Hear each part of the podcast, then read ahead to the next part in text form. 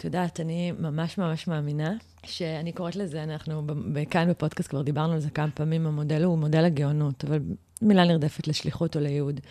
שבדרך כלל כשאנחנו נמצאים באזורים האלה, אז זה עוקב איזשהו חור שהלכנו איתו, משהו שאנחנו למדנו, היינו צריכים להתגבר על המשוכה הזאת, ויש לנו צורך כשאנחנו... או רצון לבשר את הבשורה הזאת הלאה.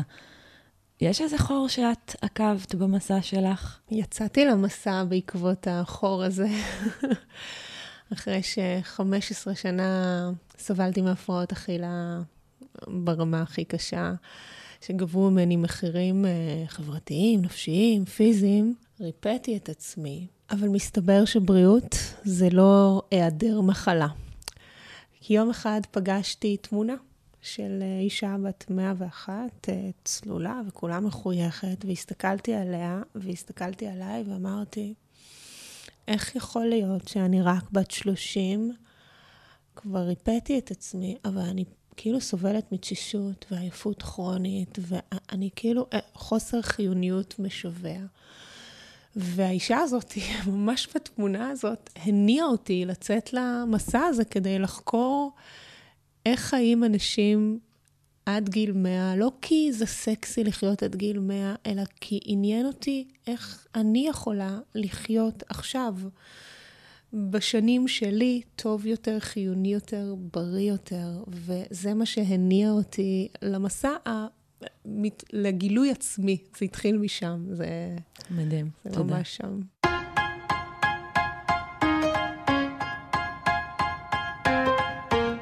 ברוכים הבאים לפודקאסט של מעלה בטוב. תצטרפו לקהילה של מעלה בטוב בפייסבוק, כנסו לערוץ ביוטיוב, מטריה עם uh, רעיונות וכלים לשיפור ה-well-being שלנו בעולם מתמהר וטכנולוגי. תוכלו גם לקרוא על קורס מתחברים ממצוינות לגאונות, כלים למנהיגות אישית ולשרטוט והגשמת מציאות נבחרת ורצויה. אם הפרק הזה עורר אתכם לחשיבה, נגע בכם, הוסיף לכם ערך וכלים, תעזרו להפיץ את הידע הזה לעוד אנשים ותעבירו אותו הלאה. הלידה היא מנבא המוות החזק ביותר. כולנו למדנו את חוקי הפורמט, ואולי הידיעה על מותנו העתידי מייצרת את המתח האנושי הנצחי, הרצון שלנו לדחות את הקץ. מי מאיתנו לא היה רוצה להאריך חיים, אבל לא רק להאריך, לחיות את החיים שלנו במלואנו, נמרצים, חיוניים, בריאים. תוחלת החיים עלתה, אנחנו חיים יותר ממה שחיו סבינו במאות הקודמות, האנטיביוטיקה, החיסונים, מיגרו מחלות זיהומיות ופרצו דרך, אבל מחלות אחרות כמו סוכרת, מחלות לב, סרטן, הן גורמי התמותה העיקריים. אנחנו יודעים היום שהן גם נקשרות המחלות האלה בחיי סטרס ובתזונה לקויה. מתברר שיש אנשים שמצליחים ליהנות מחידושי הרפואה ולהימנע מתמותה בעקבות זיהומים, ומנגד, דילגו מעל משוכת המחלות הכרוניות המודרניות, שכוללות בנוסף לסכרת, סרטן ומחלות לבביות גם דמנציה. הם לא רודפים אחרי הבריאות שלהם, הם גם לא ערים ומודעים למה שהם הצליחו להשיג, זה כאילו פשוט קרה להם. בסוף גם הם מתים, אבל אולי בדרך לשם הם חיים טוב יותר. ומה הם יכולים ללמד אותנו, ומה מזה נוכל אנחנו להכיל בחיים שלנו. אז איתנו היום ליב עזריה, האקרית של בריאות, חוקרת קהילות מעריכות חיים בארץ ובעולם, שיצאה למסע בעקבות האנשים שעברו את גיל 100. אהלן ליב, איזה כיף שאת כאן. איזה כיף שהזמנת.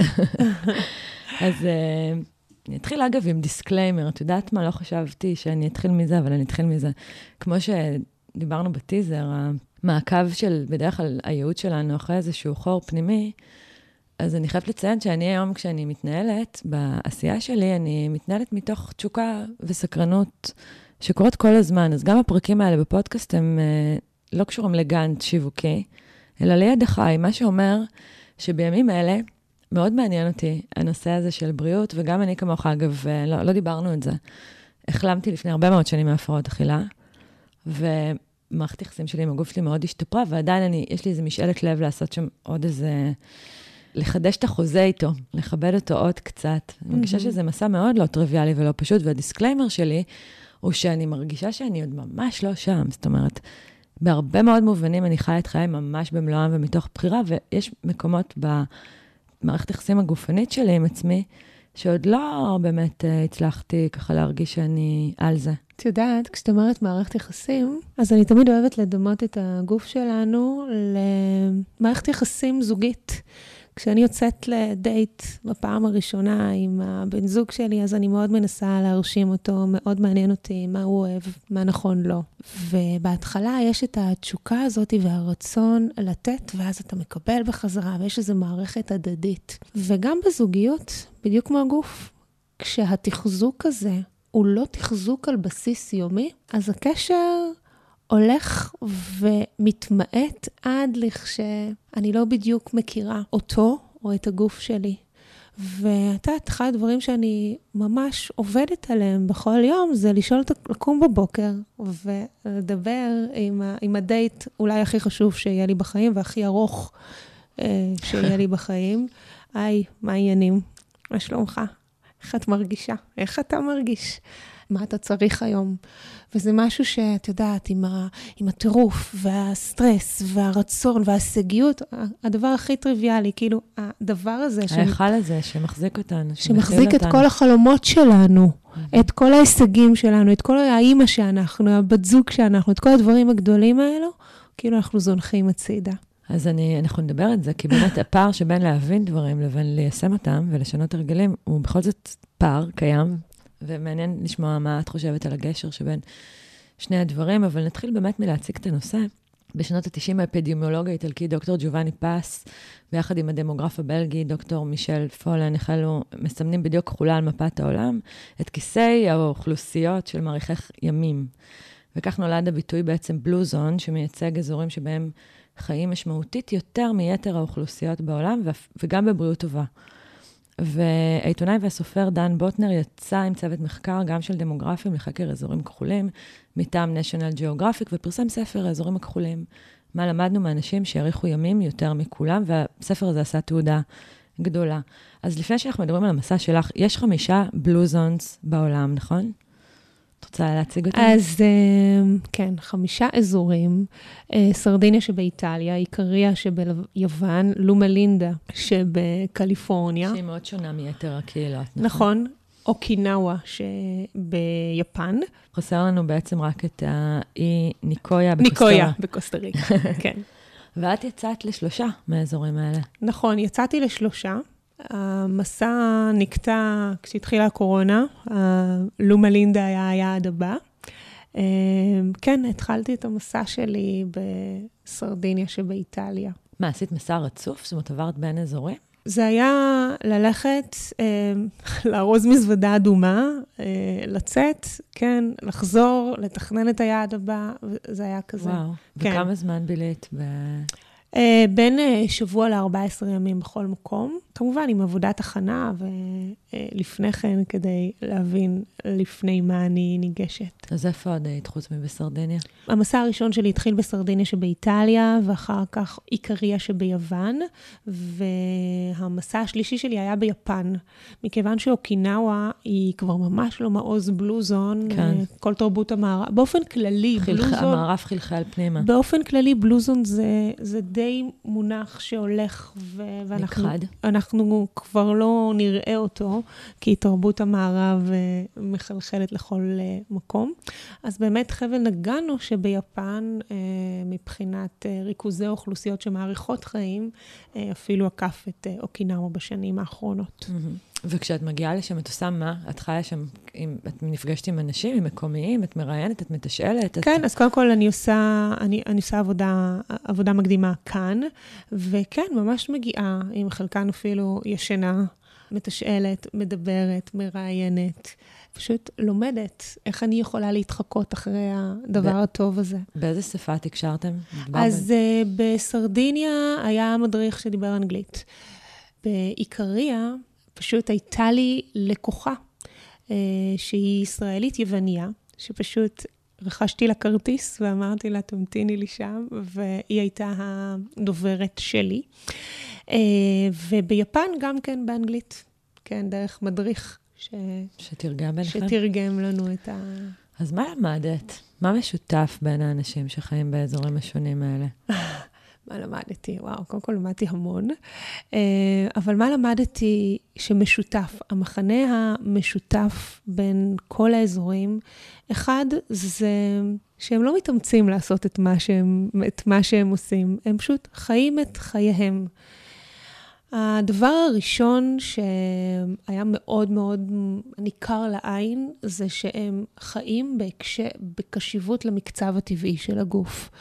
אם אנחנו כאן יושבות ותכף לילה והתאורה פה היא כמעט תאורת יום עלינו, אז שם בעצם האינטראקציה עם מה שקורה בחוץ, עם החום, קור, אור, חושך, היא מאוד מאוד חזקה, כי הם בעצם באופן טבעי יוכלו... אה, בשעות הפעילות שלהם, בשעות היום, ובשעות הלילה הם ממש אה, יורידו את הקצב ואת הכמות, ובלי לדעת מחקרים, אבל הם לגמרי מניחים לגוף להתחדש בלילה. בסדר, הם חיים נורא קרוב לטבע. הכי קרוב, הם הטבע. הם, הם הכי הטבע. וגם אנחנו הטבע, פשוט שיבשנו את זה. אז השעון הביולוגי שלנו, את אומרת, הוא מסונכן עם השעון השעון הביולוגי שלנו okay. זה שעון שבעצם אנחנו לא הרבה יודעים, אבל הוא בעצם קובע, הוא קובע את החשק המיני שלנו, הוא אחראי על מערכת החיסון שלנו, הוא אחראי על כל התפקודים בגוף שלנו, אבל אנחנו פשוט משבשים אותו, אנחנו לא מספיק חשופים לאור השמש. וזה נדמה לנו שאת יודעת, כל כך הרבה שנים הפחידו אותנו מסרטן העור ומלנומה, ואנחנו כאילו הולכים ועוטים על עצמנו כל כך הרבה...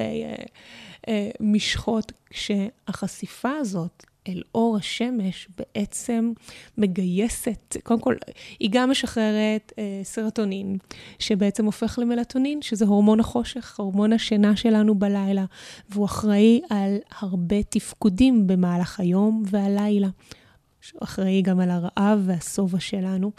והשעון הביולוגי זה שעון שעובד ב, בעצם ככל שאני מבינה ומתרגמת את איך מה שקורה בחוץ, בסביבה, הגוף שלי מתפקד יותר טוב. ככל שאני מבצעת מניפולציות על הגוף שלי, אה, את יודעת, אומרים שהאור הכי בוהק וחזק בחדר מלאכותי לא שווה ערך לאור שמש ביום הכי מעונן בשנה. ואנחנו כאילו זה... במובן של ההפרשות ההורמונליות בתוכנו, הסרטונין נכון, והמלטונין. אוקיי. נכון, ואנחנו לא מייחסים לזה חשיבות. אנחנו אוכלים הרבה אחרי שרדת החשיכה. אנחנו רואים טלוויזיה ואוכלים, אנחנו הולכים, יוצאים למסעדות, אנחנו חיים חיים שהם לא תואמים לשעון הביולוגי. וכשזה קורה, אז אני... אני משבשת את השינה שלי, שמשבשת את ההורמונים שלי, שמשבשת את המערך של הרעב והשובע שלי, מין גלגל שלג כזה של יום אחרי יום אחרי יום, אז אנחנו מייצרים תחלואה בדמות כל מיני מחלות שככה תיארת עכשיו. אז אולי הדבר הכי מובהק, הראשוני, זה באמת שהם קשובים, בלי לדעת, לשעון הביולוגי שלהם. אין להם נשנושים במהלך היום. אנחנו פותרים, את יודעת, אני יושבת פה ואת ככה מכבדת אותי בנשנושים. אבל את לא מנשנשת. אני, אני, האמת שאני משתדלת לא לנשנש, כן. ובאמת, יש שם שלוש ארוחות עיקריות, וזה זה, זה המיין דיש שלהם, זה, ה, זה מה שיש, מה שנקרא. ובעצם באופן הזה הם מאפשרים לגוף בין הארוחות לסנכרן את המערכות ולהחזיר אותם כל הזמן למצב של uh, איזון. אז אולי זה אחד הדברים שראיתי בכל אחד מהאזורים שם. בהיבט של התזונה, כולם שם אוכלים תזונה שהיא תזונה מקומית ובעיקר עונתית. Uh, אנחנו יכולים לאכול פה אבוקדו שהגיע עכשיו מ... מהונדס מאיפשהו, כן. נגיד. ו... והם אוכלים אוכל שהוא גם עונתי וגם מקומי, ובכל אחד מהאזורים, ממש תזונה, לפי מה שגדל שם. אבל זה, זה לא היה לי איזה, אמרתי, וואו, מטורף, הם אוכלים רק אוכל. זה היה ברור לי שהם אוכלים אוכל שהוא אה, האוכל שלהם, אוכל די פשוט, דרך אגב. אז זה עוד משהו שהיה מאוד מאוד ככה אה, מאפיין את כולם. הם לא יוצאים לגיל פרישה. כן, זה קטע. הם לא יוצאים ממש. לגיל פרישה. המדריך שלי ביפן, סדקי שמו, בן 91 עד גיל אה, 68, היה טכנאי מכונות, ואז הפך להיות מדריך טיולים. הוא בעצם מצא עבודה שתואמת את גילו.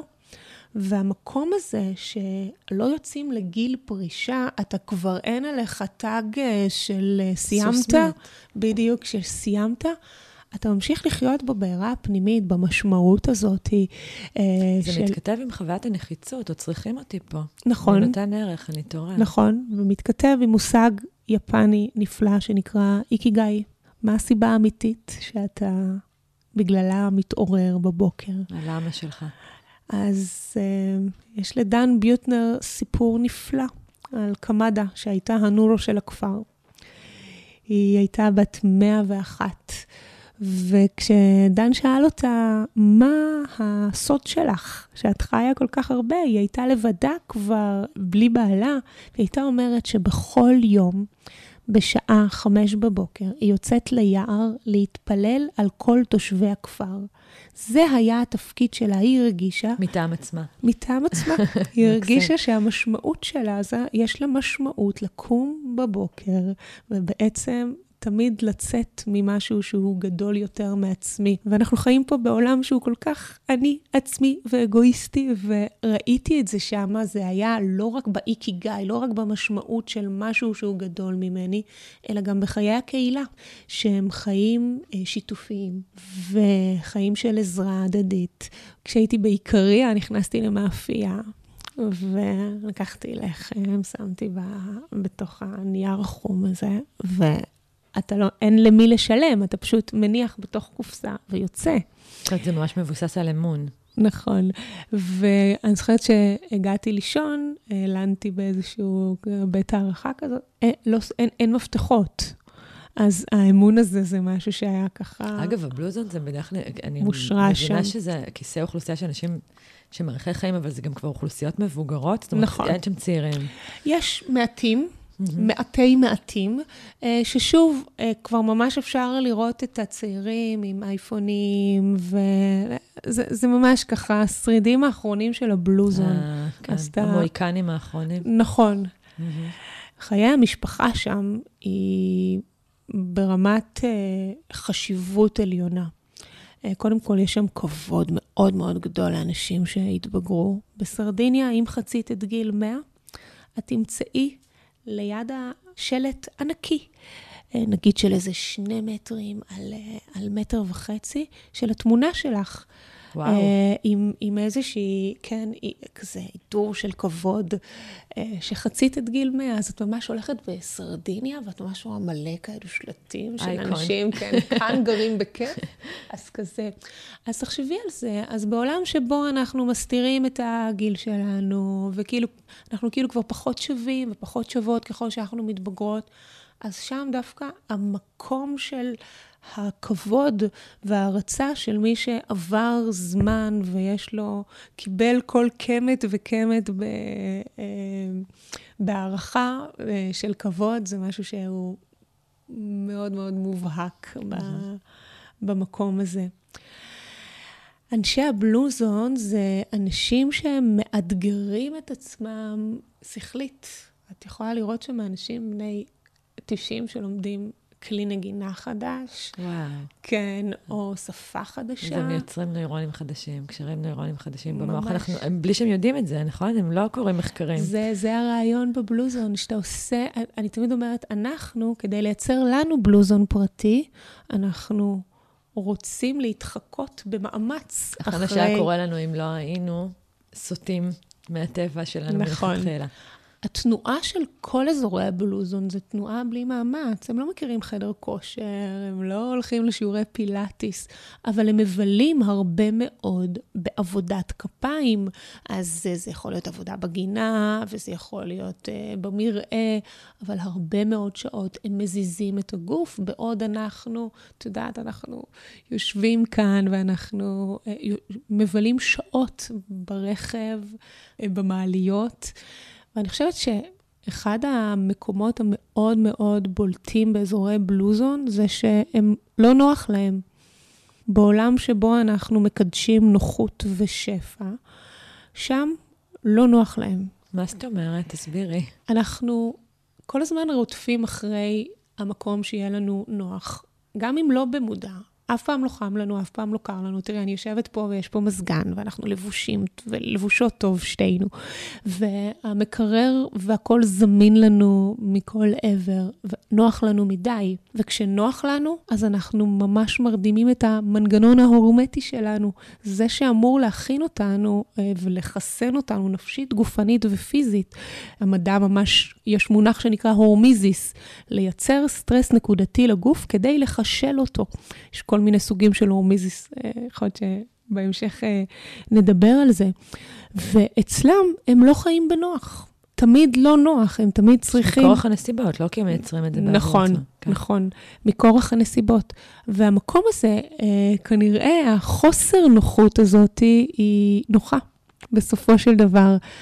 כששאלו אותי, מה לקחת מהאזורי בלוזון? כי הרי, את יודעת, אנחנו, הכי קל, הציניקנים האלו של, טוב, אני לא גרה בערים, ולי אין, אה, אני לא צריכה להכין את ה... ולאפות את הלחם שלי, אבל אני חושבת שכדי לייצר לנו אזור בלוזון פרטי משלנו, אז המקום הזה שבו אני לוקחת את האזור הזה של, וואו, זה ממש בסדר שלא יהיה לי נוח. את יודעת שבעקבות זה שלא יהיה לי נוח, אני בניתי בבית אה, חדר עבודה שאני עומדת בו, וגם רוב היום אני עומדת על בלנס בורד, כדי שאני לא אהיה ביושבנות, כי כשאני... וואו. זה לא טבעי לגוף כשאנחנו ככה, וכל המערכת וכל המעי הגס, כל הדבר הגדול הזה של המעי הגס, זה הנשימה כאילו, שלנו, הכל, נכון? הוא לא מכווץ. אז המקום הזה אפשר לי להגיד, וואו, זה נכון לי להיות בחוסר נוחות. זה חוסר נוחות. שאת זה אנחנו נורא מקוראים הרי לאתגר את אזור הנוחות שלנו במובנים של הגשמה וכולי, ועכשיו את נותנת לזה עוד איזה מימד נכון. קצת שונה. נכון. לאתגר את הגופניות שלנו בחוסר נוחות. כי תחשבי על זה, יש אזורים בחיים, נגיד, אדם שומר מצוות. גם אם עכשיו יש שלג בחוץ והוא צריך לקום לתפילת שחרית, אז הוא יקום בחוסר נוחות הזאת. אם לילד שלי יש שעת אפס והוא חייב את האוכל שלו, אז אני אקום להכין לו, אבל כשזה נוגע אלינו והחוסר נוחות, אז פתאום, אה, לא, שנייה. אנחנו גם מאוד פוחדים מהמילה סבל. זה מבחינתנו אזור שאנחנו לא רוצים להיכנס אליו.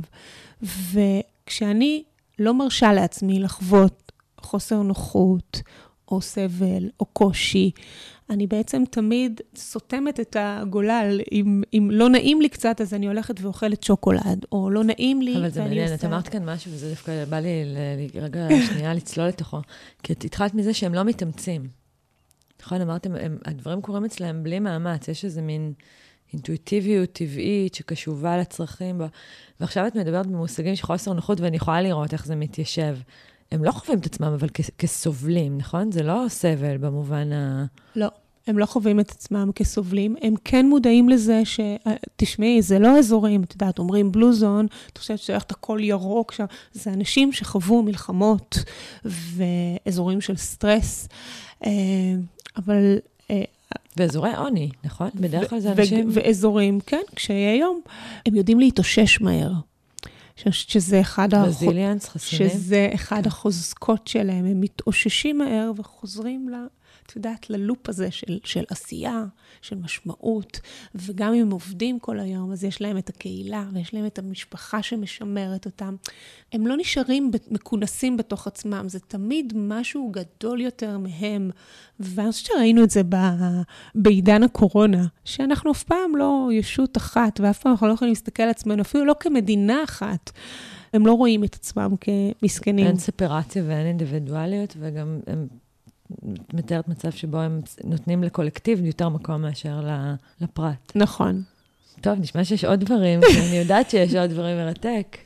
אגב, אני רק אגיד באיזה הבלחה כזאת, אני מניחה שלך זה נורא נורא טריוויאלי, אבל כן נשקף את זה ונהדהד את זה החוצה.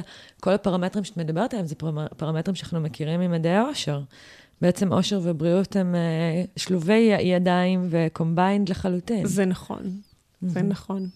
את התחלת דווקא מהדברים, זה מעניין, אנחנו מדברות על בריאות ואת מתחילה דווקא מפרמטרים שהם לכאורה הפרמטרים שקשורים לאורחות החיים, שמקיפים את הגוף שלנו. ועוד לא דיברנו על מה הם אוכלים, איך הם מזינים את עצמם. נכון, את יודעת שזאת שאלה שאני נשאלת הרבה פעמים, אבל זה הרבה יותר ממה הם אוכלים. זה לא מה הם אוכלים, זה איך הם אוכלים את זה. ובבלוזון נפלה לי ההבנה הכל כך עמוקה הזאתי, שה... איך אני מתנהגת עם האוכל שלי הוא אפילו חשוב יותר ממה אני אוכלת, או לפחות באותה רמת חשיבות. אז התחלתי בהתחלה ואמרתי שאחד, הם לא מנשנשים במהלך הארוחות. הם אוכלים ארוחות מסודרות. בערב הם, הארוחות הן קטנות. אני זוכרת שהגעתי לבחור בשם מוריניו ואיחרתי, ועל השולחן היה פת לחם קצת גבינה וזיתים, ואמרתי לו, תגיד, זה מה שאתה אוכל? אז הוא אמר, כן. אנחנו בצהריים, אני אוכלת את הארוחה הגדולה שלי, ובערב לפעמים אני אוכל ולפעמים לא. אז הקשיבות הזאת היא להבין שהגוף מכין את עצמו ליום הבא, אה, וכשאני הולכת לישון, אני לא הולכת רק לישון, אני הולכת לחדש את התאים שלי, והרבה מאוד פעולות קורות במהלך השינה, אז הם היטיבו אה, לעשות את זה. כשאני אומרת איך הם אוכלים, כשהגעתי ליפן, אז סדקי, המדריך שלי, שאל אותי, תגידי, כשאת מתיישבת לאכול, מה את מברכת? אז אמרתי, בתיאבון. אז הוא אמר לי, אבל התיישבת עכשיו, אז הוא אומר שתיאבון כבר יש לך. כשאנחנו יושבים לאכול, אז אנחנו מברכים הרעת שיבו. תאכלו עד 80 אחוז שובע. זה בעצם תזכורת לגוף שלי ללמוד איך לאכול, לא רק מה לאכול, אלא איך לצרוך את האוכל שלי. אז אמר את זה הרמב"ם, לא ימלא האדם את כרסו, אז אה, זה גם כן תובנה של לא מה אני אוכלת, אלא איך אני אוכלת. כי מנגנון אני... השובע שלנו גם, נכון, הוא פועל רק, רק אחרי 20 דקות אנחנו מרגישים את ה... שחרור הורמון השובע כן. משתחרר אחרי 20 דקות, והרבה פעמים אני יכולה בזמן הזה למלא את הקיבה שלי פי עשרה, והקיבה זה כמו שקית אלסטית, אז uh, לגמרי היא, היא יכולה לקבל את מה... עד, ש, עד שבכלל ולקרוס בעצם... ולקרוס אחר כך ב, ואז בהפתעה. השובע שלי הוא לא מהראש, אלא הוא מהקיבה, בתחושה של נפיחות וכאב בטן, ואנחנו יכולות, יכולות לסיים ארוחת צהריים, וכל מה שבא לנו זה כרית, אז כנראה שמשהו בהרכב או בכמות של המזון לא היה נכון לנו. אז, אה, אז זה ככה עוד תובנה שהתחדדה לי, המקום הזה של איך אני אוכלת, איך אני ניגשת לאוכל. ביפן הנושא האסתטי של האוכל הוא סופר חשוב. העיניים אוכלות? העיניים זה, הקיבה הראשונה שלנו זה העיניים. ובעולם שבו אנחנו מקדשים הישגיות ומהר מהר והכול, אז אנחנו גם לא ממש לועסים את האוכל שלנו. אנחנו די בולעים אותו, ויש חשיבות גם ללעוס אותו. אה, וגם אנחנו יכולים לחטוף על הדרך, או לנסוע באוטו, ותוך כדי, הכל תוך כדי, אז אין איזושהי קשיבות. אני וכשאני לא בקשיבות, אני תמיד אומרת, השובע הוא גם שובע מנטלי. כשאני התיישבתי מול צלחת וסידרתי לי צלחת בצורה שהיא נעימה לי לעין, והתיישבתי ואכלתי וכיבדתי רגע את אותי, את הגוף הזה, שמזיז את כל החלומות שלי, אני אפשרתי לעצמי לעשות... לשרת אותו בצורה המיטבית ביותר. אבל כשאני חוטפת על הדרך, או שאני פותחת את המקרר ומה שיש, אני גם לא שבעה, לא משנה כמה, כמה קלוריות היו שם, אני לא שבעה, כי אני לא שבעה מנטלית. אז אני, ואז יש הרבה נשים שאני שואלת אותם, מה אכלת? היום לא אכלתי שום דבר. ואז כשאת מתעמקת, את רואה ש... אה, פה חטפתי קצת, ופה עוד קצת, ופה עוד קצת, וזה ה-behaving שלנו. שיש משהו בריטואל הזה, שבו אני מושיבה את עצמי, אני מקיימת את הטקס הזה. יש הרבה בטקס הזה. ובמחויבות הזאת מולי ומול הגוף שלי, ואם אמרנו לצאת לדייט עם הגוף שלי, אז 15 דקות דייט עם הגוף שלך כל יום, בין כל 7,020 המשימות שיש לך. אם אין לך את ה-15 דקות האלו, מה שווה כל הריצה המטורפת הזאת וכל הדבר הזה שאנחנו... זה גם עובד הפוך, איך נרוץ לאורך זמן, אם לא היה לנו את ה-15 דקות האלה? נכון. הם גם נעים, נכון? אתם דיברת על זה קודם, אמרתם, לא הולכים לחדר כושר ולא לשיעורי פילאטיס, אבל יש הרבה תנועה בחיים שלהם. יש הרבה תנועה, אז אני, אז אני קוראת לזה תנועה בלי מאמץ. הם כל הזמן בתנועה, בעולם שבו אנחנו מחפשים איך למנוע תנועה, כי הכל מאוד מאוד נוח, שוב פעם, החוסר נוחות, הם הולכים, ואם הם לא הולכים, אז יש להם אופניים, והם רוכבים על אופניים. ביפן יש כל מיני אומניות לחימה, ובעיקריה יש להם סוג של כמו משחק כדורגל כזה. אז התנועה הזאת זה משהו שהוא מאוד מאוד ככה, חלק מהחיים, הריטואל היומי שלהם. עוד מקום אחד שאני חושבת שמאפיין אה, בלוזון, זה שיש להם פינות של שקט. והפינות של שקט זה בעצם למצוא לעצמי בתוך היום שלי משהו שבו אני יכולה להיכנס לתוך, איזה, לתוך מקום שהוא זון שלי, מיינדפולנס שכזה. הם יכולים למצוא את הפינות של שקט בתפילה. הם אנשים, אה, רובם מאמינים. אנשים מאמינים. שגם אמונה, אנחנו יודעים שהיא בקורולציה עם אושר. נכון, והיא גם... אגב, היא... חלק ממשהו שגדול ממני. גם, נכון. וחוויה שלא להיות לבד ונפרד. נכון, אז היא גם חלק גם... אה, ורק נגיד, כי לא חייבים להאמין דווקא באופן דתי, אתאיסטי, אנחנו יודעים ש... גם אמונה ברעיון. וואו, כל אחד וה... יכול לייצר לו את האלוהים שלו, גם אפילו לכתוב איזו תפילה שלי, לגוף שלי, ולהקריא אותה ולהבין שזה משהו שהוא גדול ממני, זה אמונה. אז אמונה זה לא, זה, זה לא אמונה ב, באל מסוים או בבודה. מה שאנחנו יכולים לצקת לתוך החיים שלנו. נכון. באופן סובייקטיבי. ובהבנה שאני, שזה באמת משהו גדול יותר. אז מייצרים שם פינות של שקט, ביפן יש הרבה אוריגמי ש... ואומניות לחימה, כמו שאמרנו. בסרדיניה וגם באיקריה, הם ממש מקדשים את המקום הזה של, אה, של, של תפילה. באיקריה, משהו ש... עוד משהו מאוד מעניין, רעיון מעניין. יש להם 120 ימי צום בשנה. כן, זה הסטרס שדיברת עליו, נכון? לייצר נכון. סטרס. זה לא בדיוק צום, הם קוראים לזה צום, אבל זה בעצם מיעוט קלורי, הם אוכלים 49 אה, ימים לפני הפסחה ועוד 49 ימים אחרי הפסחה. זה צום דתי, שהם למעשה אוכלים פירות, ירקות וקצת אגוזים, כמות מאוד מאוד קטנה במשך 120 אה, ימים. ובהקבלה למדע... 120 ימים או 20 כן, כן, 120 ימים. כן. 120 ימים שמוגדרים כימים כן. שהם... ש- שהם בעצם אוכלים מעט. זה, וואו. כן, זה מה שנקרא, תאכלי מעט, תחי הרבה.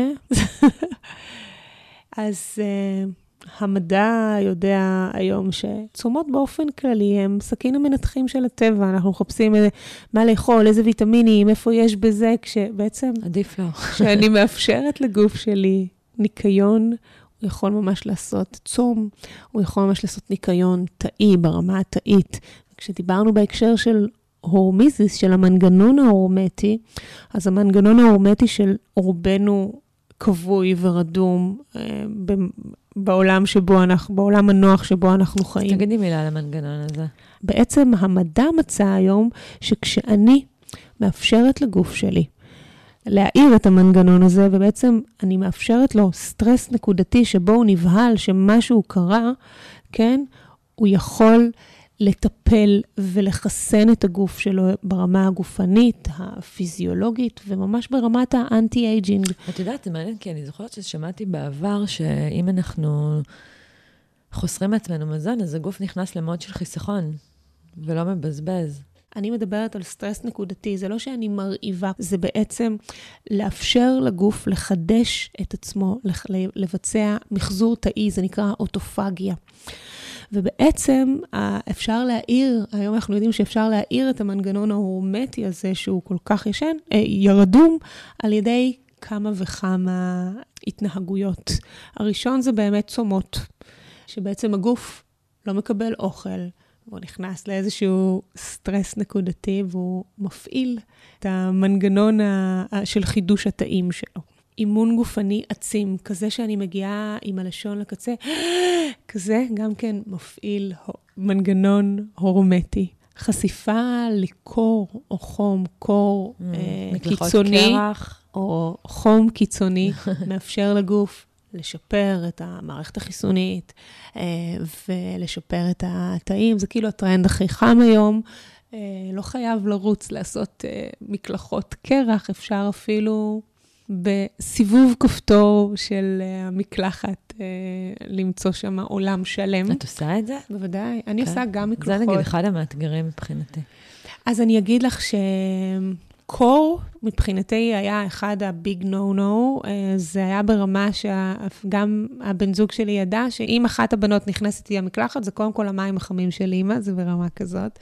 אני פיתחתי שם חוסן נפשי, גופני מטורף. וואו. אז כן, אפשר, את יודעת, הגוף הוא סטגלן, זה יצור מאוד מאוד סטגלן, אז אפשר להתחיל עם מקלחת רגילה, ולאט לאט לסובב את ה... באומץ. אה, ואחד הדברים אולי החשובים ביותר כשעושים מקלחת קרה, זה, את יודעת, יש לנו את הנטייה הזאת לעשות את המקלחת ולרעוד, וכן. לרחם על עצמנו. אחד הדברים החשובים ביותר זה בעצם לנשום את הרגע הזה, לנשום את החוסר נוחות אה, שזה מביא איתו. וככל שאני בתחושה הזאת, ואני מבינה שזה מאמץ שהוא מתגמל, אז יהיה לי קל יותר. אז דיברנו על אה, להעיר את המנגנון ההורמטי בפעילות אה, גופנית עצימה, בחשיפה לחום או קור. יש גם מאכלים הורמטיים. כמו מה? ברוקולי, למשל. הכבד מזהה אותו כאיום, כמשהו רעיל, ואז הוא משפעל את אה, מערכת ניטרול הרעלים שלו. וואלה. אז כן, אז... אנחנו לא חווים את זה בשום צורה. אנחנו, זה... אנחנו לא מרגישים את זה, אבל כן. הכבד ככה חווה את זה, ככה גם Mhm. קורקום, אותו הדבר. כן, אה, ובכלל, משפחת המצליבים, אבל בפרט... אה, ברוקולי? אה, ברוקולי, אלו מאכלים אה, אה, הורמטיים. אני מניחה שאולי המדע ימצא עוד כאלו, אבל זה באמת... אה, אז צריך להגיד, לפני שאנחנו הולכות באמת לכלים, ואני אני אשאל אותך כמה שאלות שהן יותר פרקטיות, הם, הם, אולי לא אמרנו את זה בצורה מפורשת, האוכלוסיות של אה, מוגדרות כבלוזונס, רוב הדיאטה שלהם מבוססת על אוכל צמחוני, נכון? רוב הדיאטה שלהם מבוססת על ירקות, פירות, אגוזים, שקדים, וכן יש... קטניות. כן, כן, וקטניות, וכן יש בשר ודגים, אה, אבל מכיוון שהם לא אנשים, אה, אה, מפאת היותם אה, אה, קשי יום, הם לא אוכלים את זה על בסיס יומי, אבל הם בהחלט אוכלים גבינות, אבל זה גם ביצים. גבינות, ביצים, בשר, אבל זה הם לא לא יהיה הם כל כן יום. צמחוניים? לא, לא, הם, לא, הם, הם אוכלי קול. אוקיי. כולם אוכלי קול. מהמם. למעט, סליחה, לומה לינדה, שהם... אה, צמחוניים אה, כן, לחלוטין. כן, כן. זה גם מלמד משהו, לא? שמעי, אני... כי יש כל זה... כך הרבה גישות סביב נכון, זה. אז אה, לכן רציתי לומר לך, תזונה זה לא דת. כן, ברור. יש אחת שממש זה לא יתאים one לה. size fits all. אז מה זה ניסוי וטעייה שכל אדם יכול לעשות עם עצמו? אני חושבת שכל אחד יכול להיות התזונאי של עצמו. אני גם Mhm. חושבת שגם מבחינת הטעמים האישיים שלנו, הם משתנים ברבות השנים. ויש תקופות שממש, אה, נגיד עכשיו יש לי איזו תקופה שממש בא לי שיבולת שועל, אחרי שהרבה מאוד זמן פשוט לא נגעתי בזה, זה פשוט לא דיבר אליי. פשוט משהו בח- בקור הזה עכשיו. פתאום אני אוכלת, את- אתה ממש יכול להרגיש, וזה גם חלק מלדבר עם הגוף שלך ולתקשר איתו ולשאול. זה לעזוב את התפריטים הקפואים האלה נכון, ולהתחבר פנימה נכון, לצרכים להבין. וחשקים. וקטניות, בריאות ככל שיהיו, יש קטניות שהן לא סבילות אצלי, אני, אני אוכל אותן, וזה זה, זה לא. טוב לי. בדיוק. אז, ולכן, תזונה זה לא דת, וכן, המקום של ניסוי וטעייה, ולהבין גם אה, אה, ב- באיזה שלב אה, בחיים אני צורכת כל דבר, זה משהו שהוא... אה, אבל מה שכן אפשר חשוב. להגיד, זה אני מניחה שתסכימי באופן שהוא כאילו גורף, אין להם בתפריט אוכל מעובד. נכון, לא וגם שם. סוכרים. בדיוק. נכון, שזה סוכר אפשר ואוכל להגדיר מעובד. כסוג של כלל אצבע, נכון? שזה לא מיטיב איתנו. חד משמעית. אוקיי, אז. אחרי שהבנו את כל זה, אני עכשיו, עכשיו הגענו, כאילו, זה עכשיו המאני טיים. אז אנחנו יודעים את זה, והרבה מאיתנו כבר גם מתייסרים מזה, כן? ממה אנחנו לא מצליחים לעשות או לקיים. ויכול להיות שהחיים שלנו מאושרים בהרבה מאוד מובנים, שיצרנו עולם שיש בו משמעות וקהילה ותחושה של משהו גדול ממני שאני קם לטובתו בבוקר, ואפילו יש הרבה מאוד אלמנטים שמנית אותם של הקשבה לגוף, של תנועה, של מפגש עם השמש וכיוצא באלה, ועדיין יש אלמנטים תזונתיים כאלה ואחרים, או, אח- או כל אחד והפרמטרים שלו, שאנחנו כאילו לא מסמנים וי על הספר החיצוני הזה במרכאות. הפער בין לדעת לבין לעשות שינוי ב, ב, לכיוון הרצוי שלנו, הוא לא טריוויאלי. אז איך מתחילים כשאנחנו מדברים על אה, שיפור הבריאות שלנו, אורחות החיים שלנו? אז אני אגיד לך לא רק שזה לא טריוויאלי, אני חושבת שככל שאנחנו יודעים ופחות עושים, אז זה, הידע הזה ממש בא לרעתנו. כן, כי... אה, זה סוג של רעל, נכון? ממש. כך מתייסרים. פתאום אנחנו מגדילים את הזה, אני, אני, אני יודעת הכל, אבל אני עדיין פה, במקום הזה. אני חושבת שעבורי, קודם כל, לפני בכלל שאני מתחילה את ה-how to, אני רוצה קודם כל למצוא את המצפן, את מצפן הערכים שלי ולהבין, את יודעת, התחלתי את הפרק שאמרתי לך, בריאות זה לא היעדר מחלה.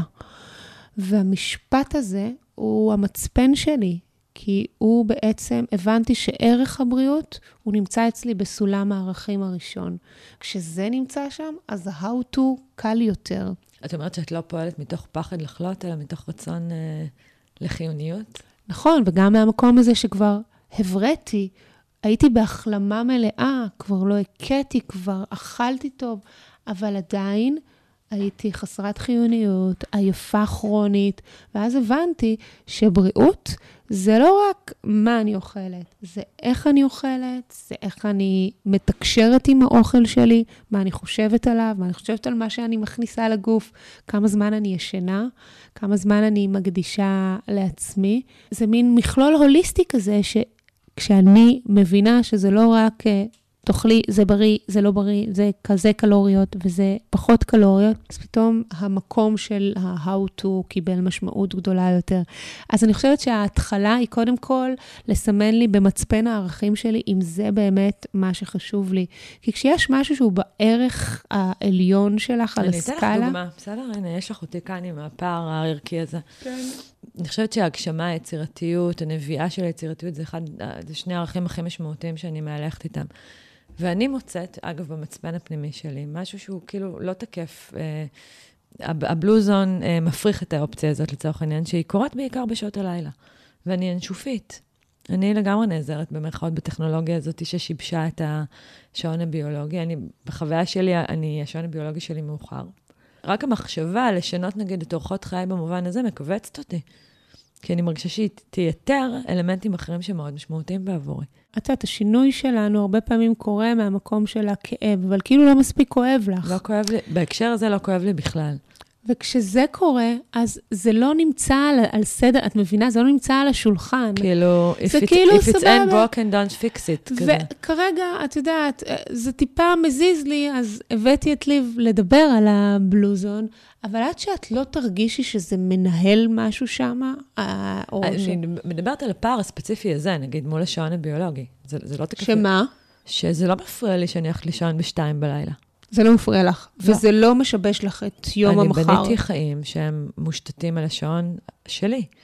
ובחוויה שלי, אני, אני בשיא היצירתיות שלי, אגב, מצפן פנימי, בדיוק בשעות הלילה האלה. אז בעצם אני שואלת, למה צריך לתקן משהו שהוא לא שבור? אני, אני מחזירה לך את השאלה, כן. אני, את יודעת, זה כמו קרינה אה, ב, מייננת, שאתה לא מרגיש אותה בהתחלה. היא לא מזיקה, היא לא מזיקה, היא לא מזיקה, ופוף, יום אחד זה קורה. את מבינה?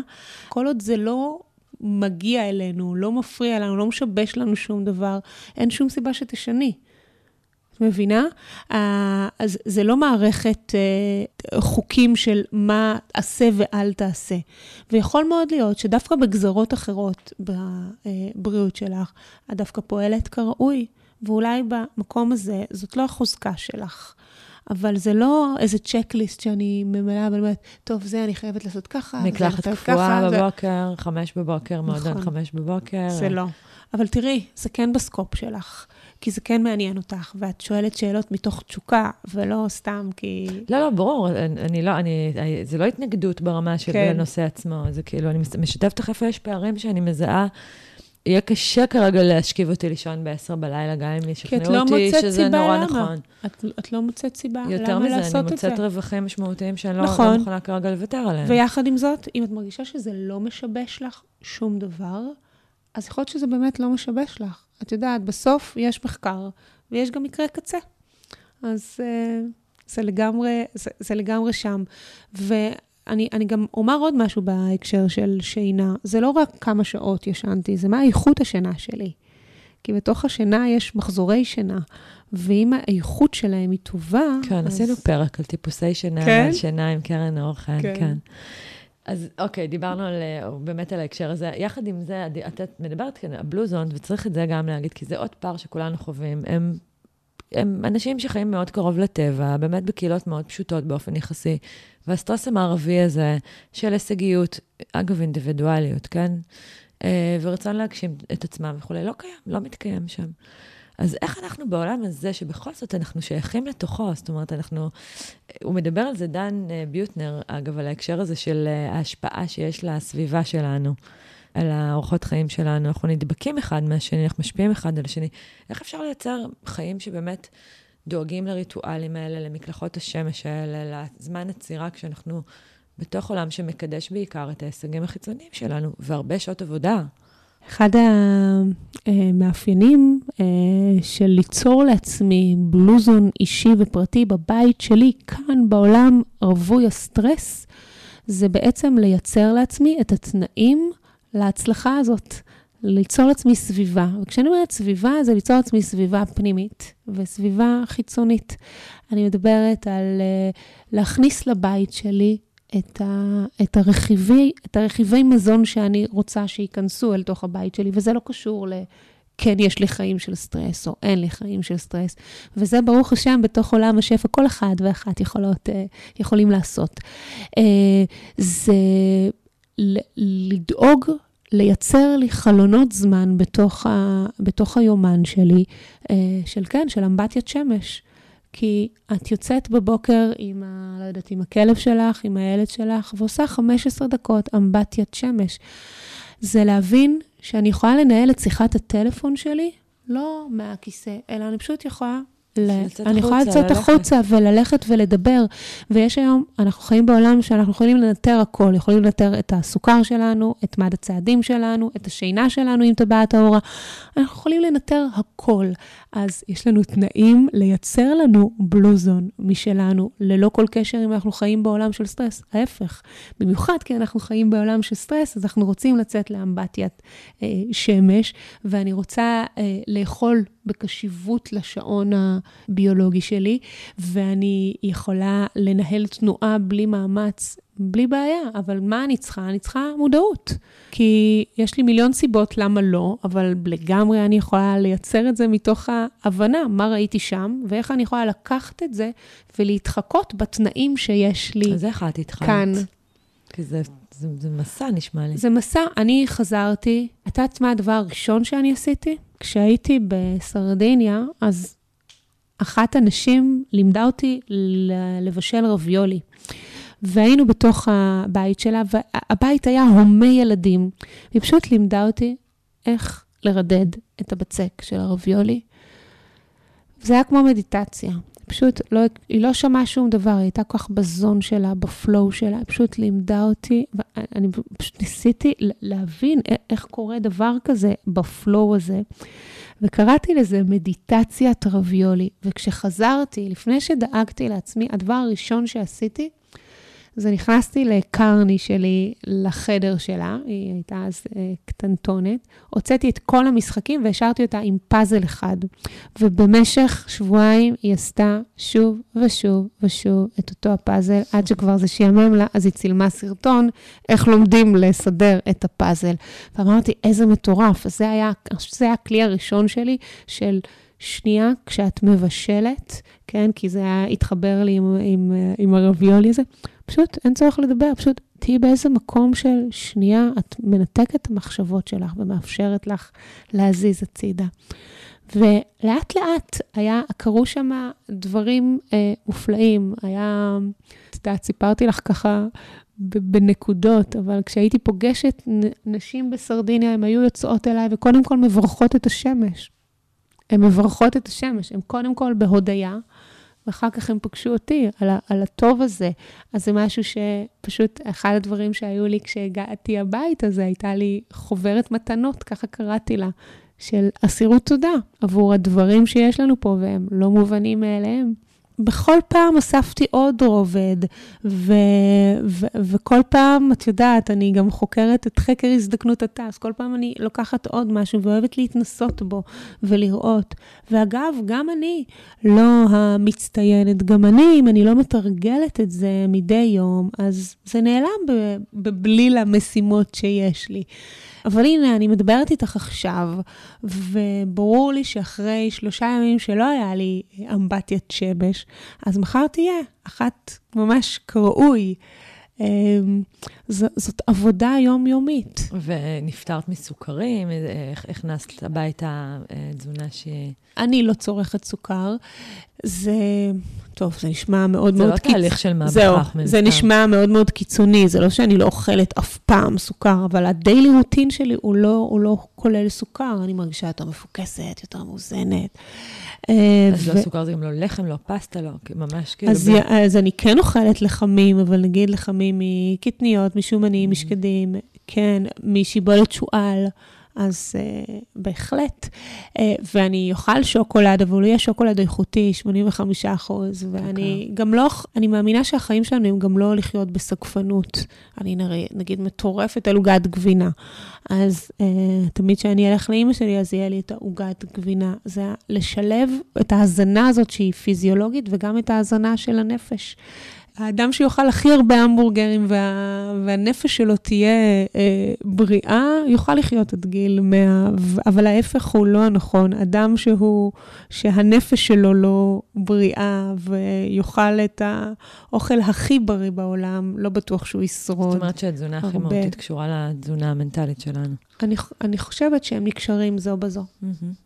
אז בעצם מה השתנה בחיים שלך? כי עשית, אה, כאילו, אני מניחה שהמסע הזה לסרדיניה ולעיקריה, הוא לא נגמר רק במסע הגיאוגרפי הזה. הוא גם לא נגמר עכשיו, המסע mm-hmm. הזה, והוא ממשיך איתי, ואת יודעת, והוא גם דינמי ומתבגר יחד איתי, והשאיפות והרצינות שלי, וה, ומה שהגוף שלי צריך, משתנים. אני חושבת שעברתי טרנספורמציה, וגם איזשהו תיקון עם ה... הרגשתי שמשהו במשבצת הזאת של ההחלמה שלי, לא הסתיים, וזה ככה, את יודעת, יצאתי למסע של גילוי עצמי, וגיליתי פתאום שיש לי איזה, שזה מסר גדול יותר ממני להעביר לעולם.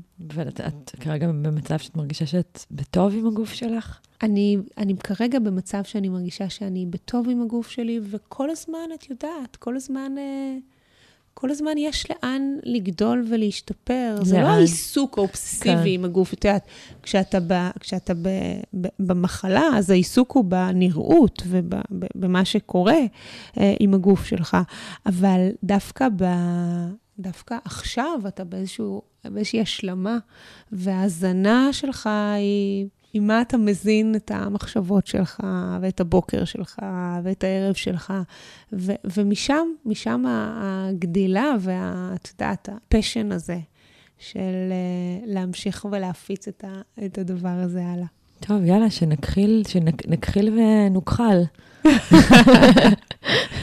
אז כן, שנתחיל, לחיי הבלוזון הפרטי של כל אחד ואחת. אני, אם יש משהו אחד שאני ככה רוצה לאחל לכל אחד, זה שכל אחד ימצא את נקודת הבלוזון הפרטית שלו. והנקודה הזאת היא נקודה שהיא לא דומה לנקודה שלי או שלך, כי כל אחד עושה לו טוב משהו אחר, טוב לו אוכל אחר. ובעצם כשאנחנו בהשלמה עם הדבר הזה ובקבלה, אני חושבת שזה הבלוזון האמיתי שאנחנו יכולים להיות uh, לחוות. כן, איזשהו שלום כזה פנימי. נכון. Mm-hmm. וואו, ליב, תודה רבה שהגעת, ותודה על ה... באמת השיחה המעניינת הזאת, על אנשים, על ראיות אמפיריות, שמהוות סוג של מגדלור, שכל אחד מאיתנו יכול ללמוד ממנו משהו. Mm. וגם על השפיות שבה את מביאה את זה. איך היה לכם? אני מקווה שנהניתם. אז עכשיו בנימה אישית, בפרקי הפודקאסט האלה מושקע זמן, מחשבה, משאבים רבים בניסיון לזקק ערך משמעותי ולאפשר למידה, הגמשת תודעה וכלים מעשיים. החיוויים שלכם, השיתופים שלכם, העלאת פרקים והמלצות ברשתות החברתיות, ההודעות המרגשות שלכם על תמורות אמיתיות בחיים שלכם, כל אלה הם שכר משמעותי עבורי, ואני מודה לכם מקרב לב. אז תודה, ליב, ותודה לכם. תודה לך, איזה כיף. ניפגש כאן שוב בעוד שבועיים. בינתיים, תעלו בטוב ושבוע טוב.